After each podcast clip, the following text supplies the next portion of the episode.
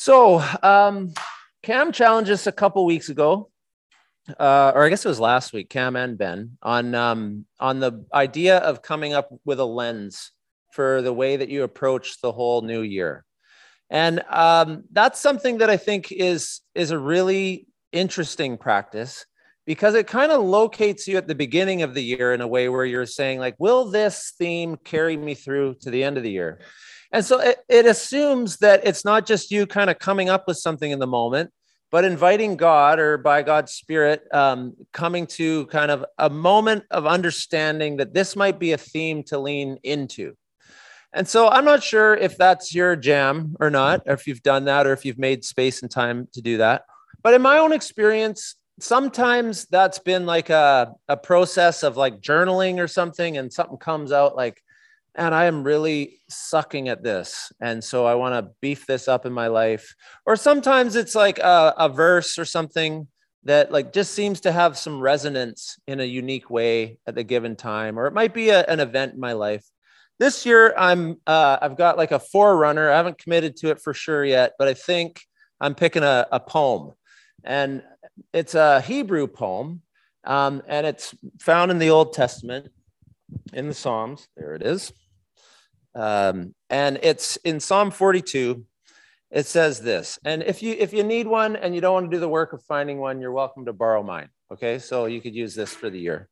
Here's here's uh, the refrain of the poem. So there's three stanzas in this poem, and you have to work a bit at these kind of poems because they were written a long time ago. That doesn't mean that they don't have things to say to us now. Um, they were written in Hebrew also. So there's a bit of like lost in translation sometimes. But I think if you work at this one, there's nuggets. There's certainly some for me. So in verse five, we hear this refrain that repeats a few times. And I think this might be kind of the keyhole into the poem for me for 2022. Why, my soul, are you downcast? Why so disturbed within me? Put your hope in God, for I will yet praise him, my Savior and my God. You know, things are dragging on. Things are like continually under pressure. Why, my soul, are you downcast? Why so disturbed within me? Put your hope in God, for I will yet praise him, my Savior and my God. There's, there's an invitation there that I'm not sure in every area of my life in 2022 without God's help. I can really live into. So maybe it needs to be my phrase or my word or my poem. Uh, when I was in um, my teens, my late teens, I think it was 19, I ended up, I guess it was 18, I ended up in Spain on New Year's Eve. And some of you've heard this before, but on, on New Year's Eve in Spain, they love to party, that, like that for sure. But they also had this neat practice in the family that I was hanging out with of going to church at uh, like 11:30 and gathering as a community. And then like me barely understanding anything, the, the girl that I knew from Barcelona was kind of translating as we went. And she said around 11:55, she said, okay, they're, they're saying that from 11:59 to midnight, we're all going to be dead quiet and think about the previous year and just kind of reflect on it. Go over, actually, I think it was the five minutes leading up. So 55 to on the hour. We're just going to reflect on the previous year. And then nobody's going to say anything when the clock turns. And I'm like, okay, well, that's weird because I'm used to the ball dropping and everyone going crazy and, you know, people looking for someone to kiss, which would be weird in that context. So that made sense to not do that. But um, then the next five minutes would be the beginning of your year, would be reflecting on kind of how, how you want things to go in the coming year. And so I, it's still early enough in the year that I'm still asking that question. And looking back on 2021, um, I loved the uh, the bit that Jim Gaffigan did, and it's on Netflix if you're looking for a laugh. I'm not endorsing the whole thing as like your pastor. Let me just say that, okay? But there are some funny moments, and he talks about like uh, the experience of 2021, reflecting back he says, You parents will understand this one. Okay. And if you're not a parent, I think you'll still get the drift, or maybe the whiff is a better way of describing it. He said, You know, in the middle of the night when your kid wakes up, your baby, and they've filled their diaper, and you're like super tired. You're, you're fast asleep yourself, but you know you got to go because there's no, no way the crying's going to stop until you've cleaned the baby's bottom. So uh, you uh, like picking my words here. So you you go and you clean out the baby's diaper, you get the baby all settled down again, which can be a nightmare. And finally, you you are at the point of that you know like fragile moment of handing the baby off to the crib, which often like starts the whole process again. And it's as you set the baby down, you hear the baby fill his or her diaper once again. Right? He goes, because that is 2021 for me is this constant setting something down and the year filling the diaper once again just over and over a freshly cleaned filled diaper once again and again and again and you know i kind of relate to that that there's this this hope that we've we've had where it's like oh hey and then diaper time you know like refilled diaper and it's it's uh I guess something that's good to laugh at because what else do you do? Like, I guess you can get kind of depressed, and I think many of us have. Um, when you look ahead, though, when you flip to the next year, it's funny because as I've been listening to folks think about 2022, you hear this sort of like deferred hope or this uh, hedging of hope, where it's like, you know, so and so saying that this is getting better or that's getting better or we might by this date but do you really believe that? Like i, I don't think i can believe that. And you hear people sort of hedging their hopes. So it's like i want to have hope but everything in my previous experience is predicting another full diaper you know? And so it would be stupid to have hope. It would be unwise. It would be it would be naive even to hope that some of the things that have been happening in in recent times would have a different outcome. So this, this poem, I think, sets up kind of how I want to talk about a new series for us as a church. And it also launches us with a lens into the scripture I want to look at today. And so I want to just go through the poem, um, not every line, but just to give you kind of the flow of what happens in this poem. Because I think it's a poem about somebody being in exile. And maybe not literally like, you know, a historical exile in the Babylonian kind of captivity. Um, people kind of argue about that, but uh, it, at least you get the sense that the person here is feeling removed from something that used to be great, something that, that used to be really significant and awesome, and they're longing for it and they're hurting about it. The first five verses are this depressed space that the psalmist is in. Um, as a deer pants for water, I'm, I'm chanting for you, God. I'm thirsting for you, tears, and so on. And you can read this on your own. And just spoiler alert, I'm operating under the fact that 42 and 43 are one poem. So it's two Psalms, but it's one poem. The third stanza is in the second one.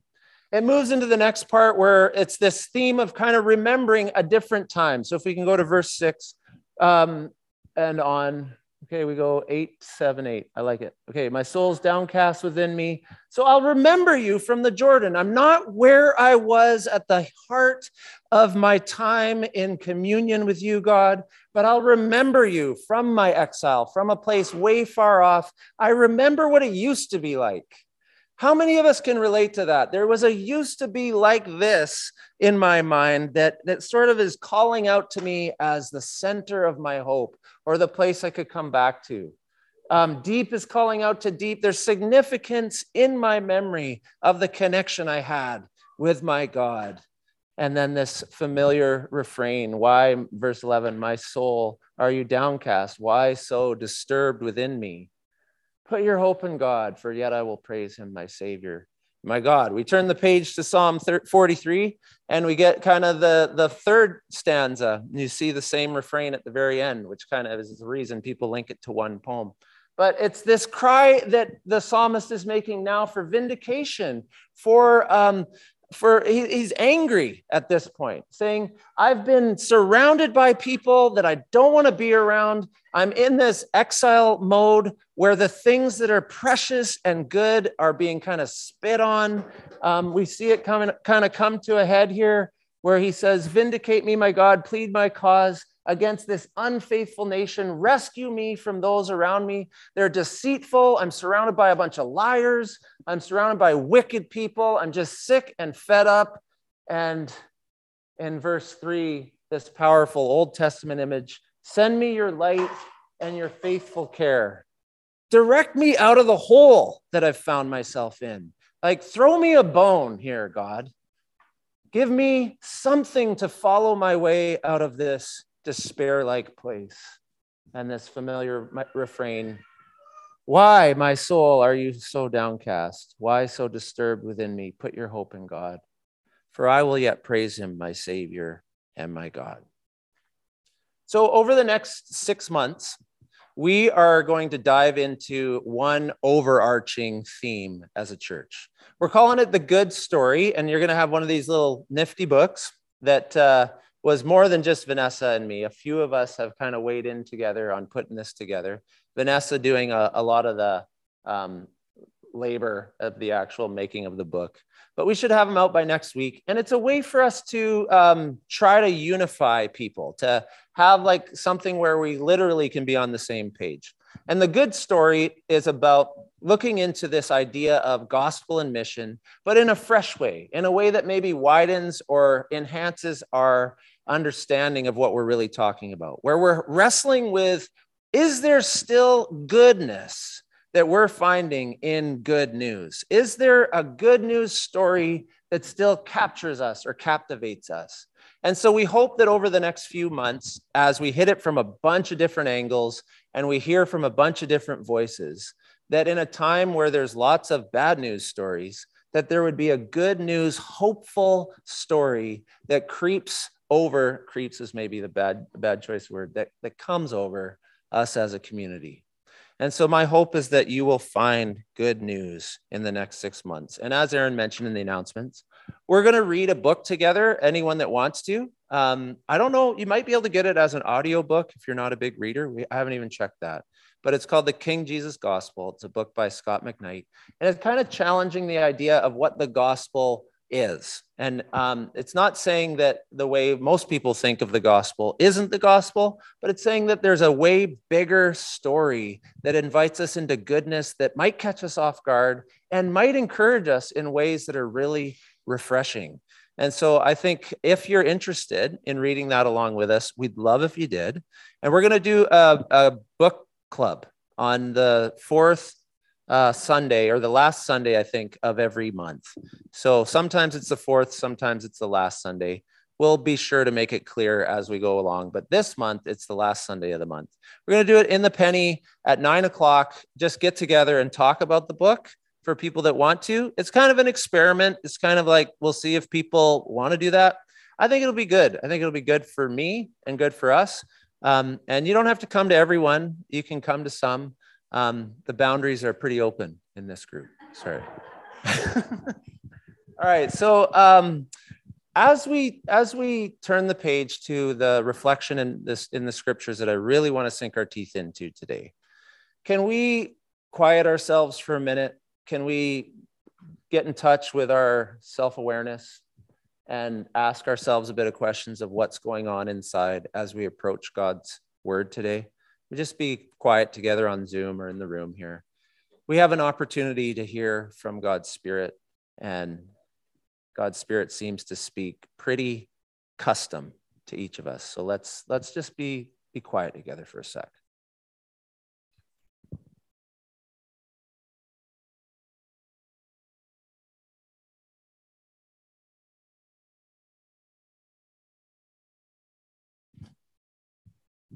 Father, as we um, enter, and uh, I guess we've already entered, but as we press forward in this new year, and as we um, are tempted to hedge our hopes, we invite you to widen what qualifies as hope or widen what qualifies as answered prayer.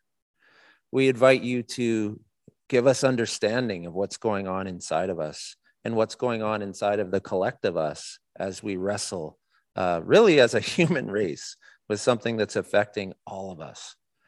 We acknowledge that there's all kinds of w- reasons to be um, at each other's throats or to not understand each other. But we know that despite all that, that you meet us collectively, hopefully, drawing us to good story, good news. And so as we head in that direction, overwhelm us with understanding, revelation of what is good about this news. your name, Jesus. Amen. Okay, so I know we uh, we might be like, okay, I'm ready to get on with this beautiful day, but let's let's take some time together to to get into this passage, okay? Because I think there's some really important and good um, angles to launch how we're going to talk about this whole series here.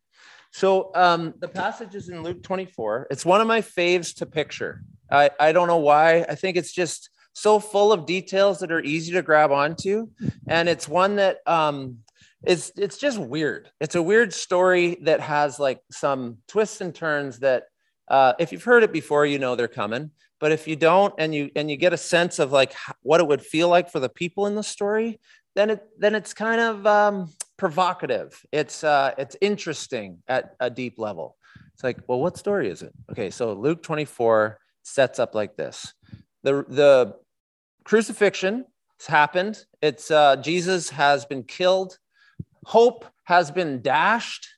Folks are feeling like the thing they thought was finally coming to culmination, that the thing they've been waiting for hundreds of years for and we're almost 100% sure was underway, is over. So it's like um, the hopes and dreams and longings of generations and generations have raised to like 90% certainty that it's finally happening and then it's done. And so there's this darkness and this weight over the place where all these events are unfolding. There's this collective groaning of like another season of waiting. The diaper has just filled up once again. And it's like, here we go again, still waiting for the promises of the Messiah. And it's just not here yet. So, in the midst of this, there's these two people walking on a road.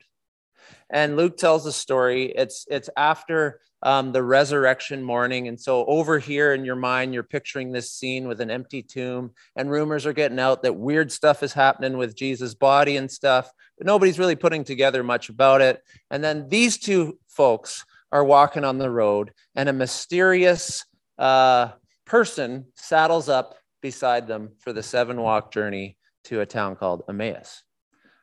Anybody heard this one before? It's a gooder. Okay, so we'll pick up the, the story at verse 17. This mysterious person, of course, we know is Je- excuse me, is Jesus. And at verse 17, he asks them, Hey, uh, what what are you discussing together as you walk along? Or probably more something like, um, so what are you guys talking about? You know, what are you what are you talking about? And it's a kind of a dumb question for how it's it's sort of like on the moment uh, on the morning of 9-11 um, where everyone is talking about what's just happened when the twin towers are taken down that two people are, are upset together and someone comes along and says what, what, what are you talking about? And their answer is kind of like what you would say in that context. They stood still with their faces downcast. One of them named um, cleopas remember that asked him are you the only one like seriously the hopes of our nation for generations that we thought finally was kind of coming to a head. Are you seriously the only one visiting Jerusalem that doesn't know the things that happened in these days? Like you, my friend, need to get out more because you uh, you don't know. And Jesus kind of plays dumb, which you know, I think like it's a great story, right? To picture and to imagine. Oh, what things are those? You know, like, um, about Jesus of Nazareth, they replied. He's like, hmm, interesting stuff. Carry on. Um, he was a prophet. Okay, listen to the list they give us. He was a prophet. We were waiting for a prophet. We knew the Messiah would be a prophet. We've been waiting and longing and yearning and agonizing for the prophet. He was a prophet. Check that one off. He was powerful in word and deed and you know like lots of old testament prophecies popping that the messiah would be be powerful in word and deed and before God and all the people. The chief priests and our rulers handed him over to be sentenced to death, and they crucified him. And this is where we really get a sense of why the downcast spirit, why the downcast soul. But we had hoped that he was the one who was going to redeem Israel. We thought finally the suffering and the time of exile, this ongoing agonizing in our waiting for things to be good again, would finally be here. And it's not. And how do you seriously not know this? And so there's this there's this sense that you get that the folks that were around when this was all going down saw a really good ending to a long awaited story that was this close. It's like we had our chance. We were this close and maybe we should have done more to like see it through, but does the Messiah need us to see it through? And they're just grappling with how all these things that were about to happen that were they were sure would, would mean that the Messiah had finally come and Israel could really exit their exile. Because remember, folks, they had they had been exiled. They'd been captured as a people. They'd been taken off to uh, by the babylonian conquerors. And finally they'd been released and sort of let let go to head back and rebuild their temple in jerusalem. But they still considered themselves a people in exile because they were under rule whether it's the persians or the romans or the romans at this time or the greeks they just they, they felt like until our king is the king until the Messiah is represented as a king that sets us free from all these foreign rulers, we're in exile. And we'll just remember the glory days. But until we get back there, we're not considering any of this good news until the Messiah truly restores the kingdom of God. And we can see all of the implications of that poured out on our nation. And they thought they were this close. So we turn uh, to the next next passage. Um, so they, uh, you know, they they talk about not only are their hopes dashed, but they say, and, and some weird things are happening, like the tomb, just disrespectful things. The tomb that Jesus is buried in, he's missing, and we're just confused. And they're walking along the road, just trying to wrap their heads around what in the world's going on. And so Jesus says to them, How foolish you are which you know like a second earlier they were like how do you not know something he's like well how do you not know something how foolish you are and slow to believe all that the prophets have spoken which it's like is it is it kind to tamper with people's hedged hopes you know they're like don't even go there jesus like we are this this close to asking you to walk with another couple down the down the road because we're not ready to hear that right now. Hope is patronizing right now. So skip the pat answers and stop telling us, you know, I'm, I'm guessing that's how they would feel. Did not the Messiah have to suffer these things to enter his glory? Red Didn't the Messiah have to go through all this? And Jesus is pointing to a, a storyline that has been the storyline of the nation of Israel for hundreds of years that almost came to its fulfillment. And he's saying, hey, let's not say almost.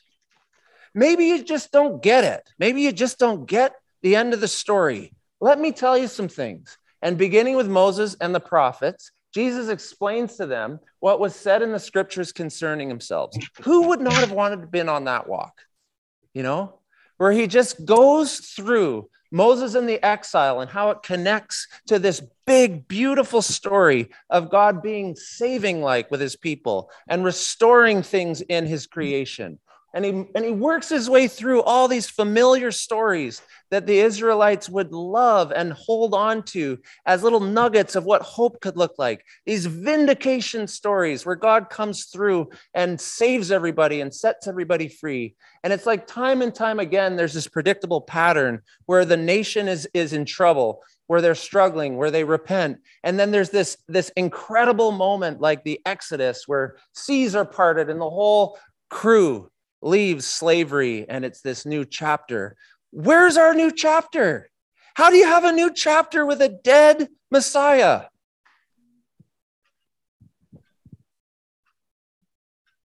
And so here we find them on the road, Jesus saying, It's not an almost good story. It's just a story you don't understand. And it's it's turning right now. It's the turning point as we walk on this road. Things are shifting. The promises are being fulfilled. They're just way bigger than you can wrap your head around in the moment. So how do you Go to the last part of the passage. Okay, we'll save that actually. Okay, I've got an email there. Um, when I when I think about gospel, uh, and I think about like what I've grown up with or what I've heard on TV, or you know, like when I hear people describe um, the gospel, I I uh, to borrow a friend's phrase, I get a bit itchy, and I get like uh, because I feel like there's a conversion sales pitch around the corner you know, like, let me tell you some things that you need to hear. And then there'll be this transaction we do together. Then everything will be good. And you just feel like, I don't know if that really makes everything good. And I think it makes some things good for sure. But it, sometimes doesn't feel like the kind of depth that we're seeing in the exchange between these two people as they walk with Jesus.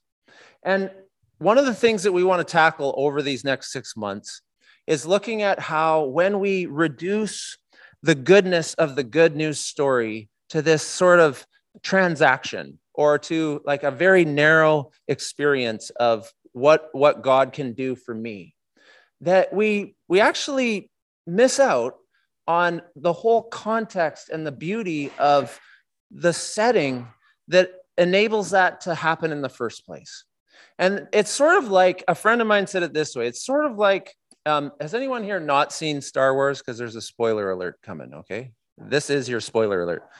It's kind of like um, saying the only thing you need to know about Star Wars is that Darth Vader is Luke's father, you know? And so it's like, sorry if you didn't know that, okay? I warned you. But it's like we Star Wars fans believe wholeheartedly that the only thing we really, the only scene we watch um, is the moment where Darth, Luke, I am your father. Because that's all that matters in the whole story. And really, like the whole story, the, the rest of it's fluff, building to just this moment where Darth is Luke's father you know and that's you know that is the main point that is kind of like the turning point of the plot uh, in that particular um, movie, but it isn't the whole story, is it? And it's like missing some pretty grand themes in like the the battle of the empire and uh, some of the interrelationship stuff that's happening between people and the and the the goodness and evil sort of quest. And what if the gospel is like that? Where we've so focused on just the cross part of Jesus' life that we've missed not that that's insignificant. It is the Luke, I am your father moment in the gospel story. Like it's a big deal and it's very, very important. And it is like in my life, probably one of the most important stories in my early years, especially that was life changing. And so I'm not minimizing it, but I'm saying that the, the stuff around the Luke, I am your father story is what makes it such a big moment. And if we focus so much as a Christian church on the Luke, I am your father moment, then we don't get the nuance that makes it such good news. And so we think we need a good six months to kind of wrap our heads around all the ways other parts of it make that good news the central part of a big good news story. and we're not going to watch Star Wars, but we maybe should. And so I want to end um, because we've got lots of time to talk about this. I want to end with this closing scene uh, in 30 and 32, the one that you had up there. So this this couple, and something that I that I learned in getting ready for today that I found really interesting And you guys can look this up if you want, but Cleopas is mentioned in another spot under the name Clopas, but most scholars think it's the same person because it's a derivative of the same name. And Clopas had a wife named Mary who was at the cross scene. And so a lot of people think that Clopas and Mary were the two walking down the road. So not two dudes, but a married couple that were heading home. Mary having been at one of the many Marys, having been at the cross, and Cleopas or Clopas as uh, one of the close disciples that is really affected by this. And so, this married couple heading away from this event in Jerusalem is met by Jesus walking alongside them, giving them fresh insight as a family. And I don't know that it necessarily makes a huge new point, but it definitely shifts my imagination. And so, um, wanted, I actually got an artist rendition of this, and I forgot to mention it earlier. So let's throw them up there. This is not uh, how I meant to, but more and more people I'm seeing uh, are displaying this walk to Emmaus in an artistic way. So this is an icon version of that, but I want to go to the next one, um, which is this. This is a picture of, of uh, a modern day take on the road to Emmaus. And there's this artist by the name of Barry Moats who's doing all kinds of biblical stories and he's setting them in like modern day America or modern day North America. And this is one which it's hard to make out here, but um, it's, it's a very ordinary couple sitting with uh, the, the man who represents Jesus, uh, having a conversation um, in a moment that kind of shifts their whole experience of life. So, with this picture in our heads, or you sitting at that table in your head, let's put up the last few verses. When he was at the table with them, so I skipped ahead. Uh, he finished kind of dropping the truth bombs of what his whole life meant and how the whole nation of Israel thing fits together. Cleopas and Mary, if we believe that that is who he was talking to, are hearing all this. And then Jesus is like, Well, I'm going to carry on down the road. And they say, No, please come in, have supper with us, hang out with us, because we've got questions, understandably. And, and it's at this moment where something shifts. When he's at the table with them, he takes bread, he gives thanks, he breaks it, and he begins to give it to them, which, you know, that's his routine um, in lots of places in scripture. He takes it, he gives thanks for it, he breaks it, and he gives it. Many people think it's kind of a, a short form on what he does with his life. Takes human life, he gives his human life, it's broken, and it's shared. And then their eyes were opened and they recognized him, and he disappeared from their sight. Which is also weird, you know, that they're like, that's that's Jesus. No wonder he knows so much. And then poof, he's gone. And so Mary and Cleopas, who know the community in Jerusalem, this is why I think it's a, it's it's a, an interesting detail. Guess what they do? Well, guess we're doing the seven miles back to Jerusalem because we got something to share with the disciples. So they head back and they flesh out some of the story. Now, let me ask you this question, and it's one I think we could think about over the next six months. Is this a gospel story? I'm not giving my answer, but it rhymes with mess.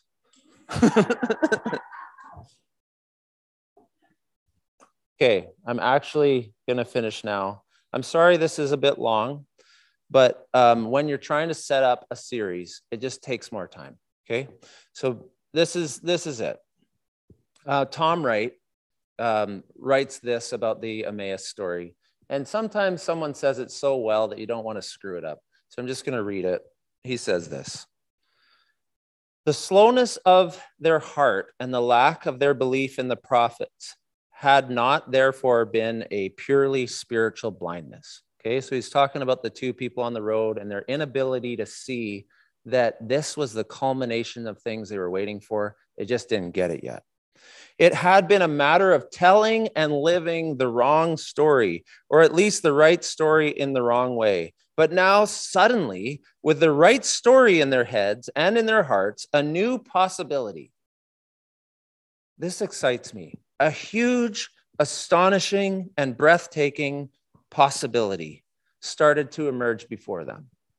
Suppose the reason the key would not fit the lock was that they were trying to open the wrong door. Suppose Jesus' execution was not the clear disproof of his messianic vocation, but it was the confirmation of it and the climax of the story, and they just couldn't see it. Suppose the cross was not one more example of the triumph of paganism over God's people, but was actually God's means of defeating evil once and for all, and it had to look different. Suppose this was, after all, how the exile was designed to end, how sins were to be forgiven, and how the kingdom was to come. Suppose this was what God's light and truth looked like, coming unexpectedly to lead his people back into his presence. I think it's a gospel story, and I'm excited to uncover all kinds of good news stories as we head through this year together. So, just to close, let's be quiet with one another and ask ourselves if our, if our hearts are open to fresh goodness in a story that we think we've gone around and around on so many times, there couldn't be anything new. Let's pause and just weigh our um, willingness to be confronted with this good news story again.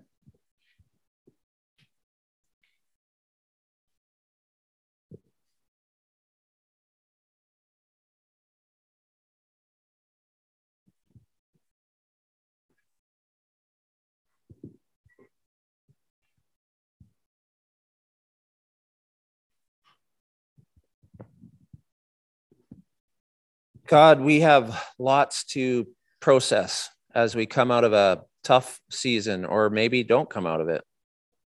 Um, we ask, along with the psalmist, Why, my soul, are you downcast? Why disturbed within me?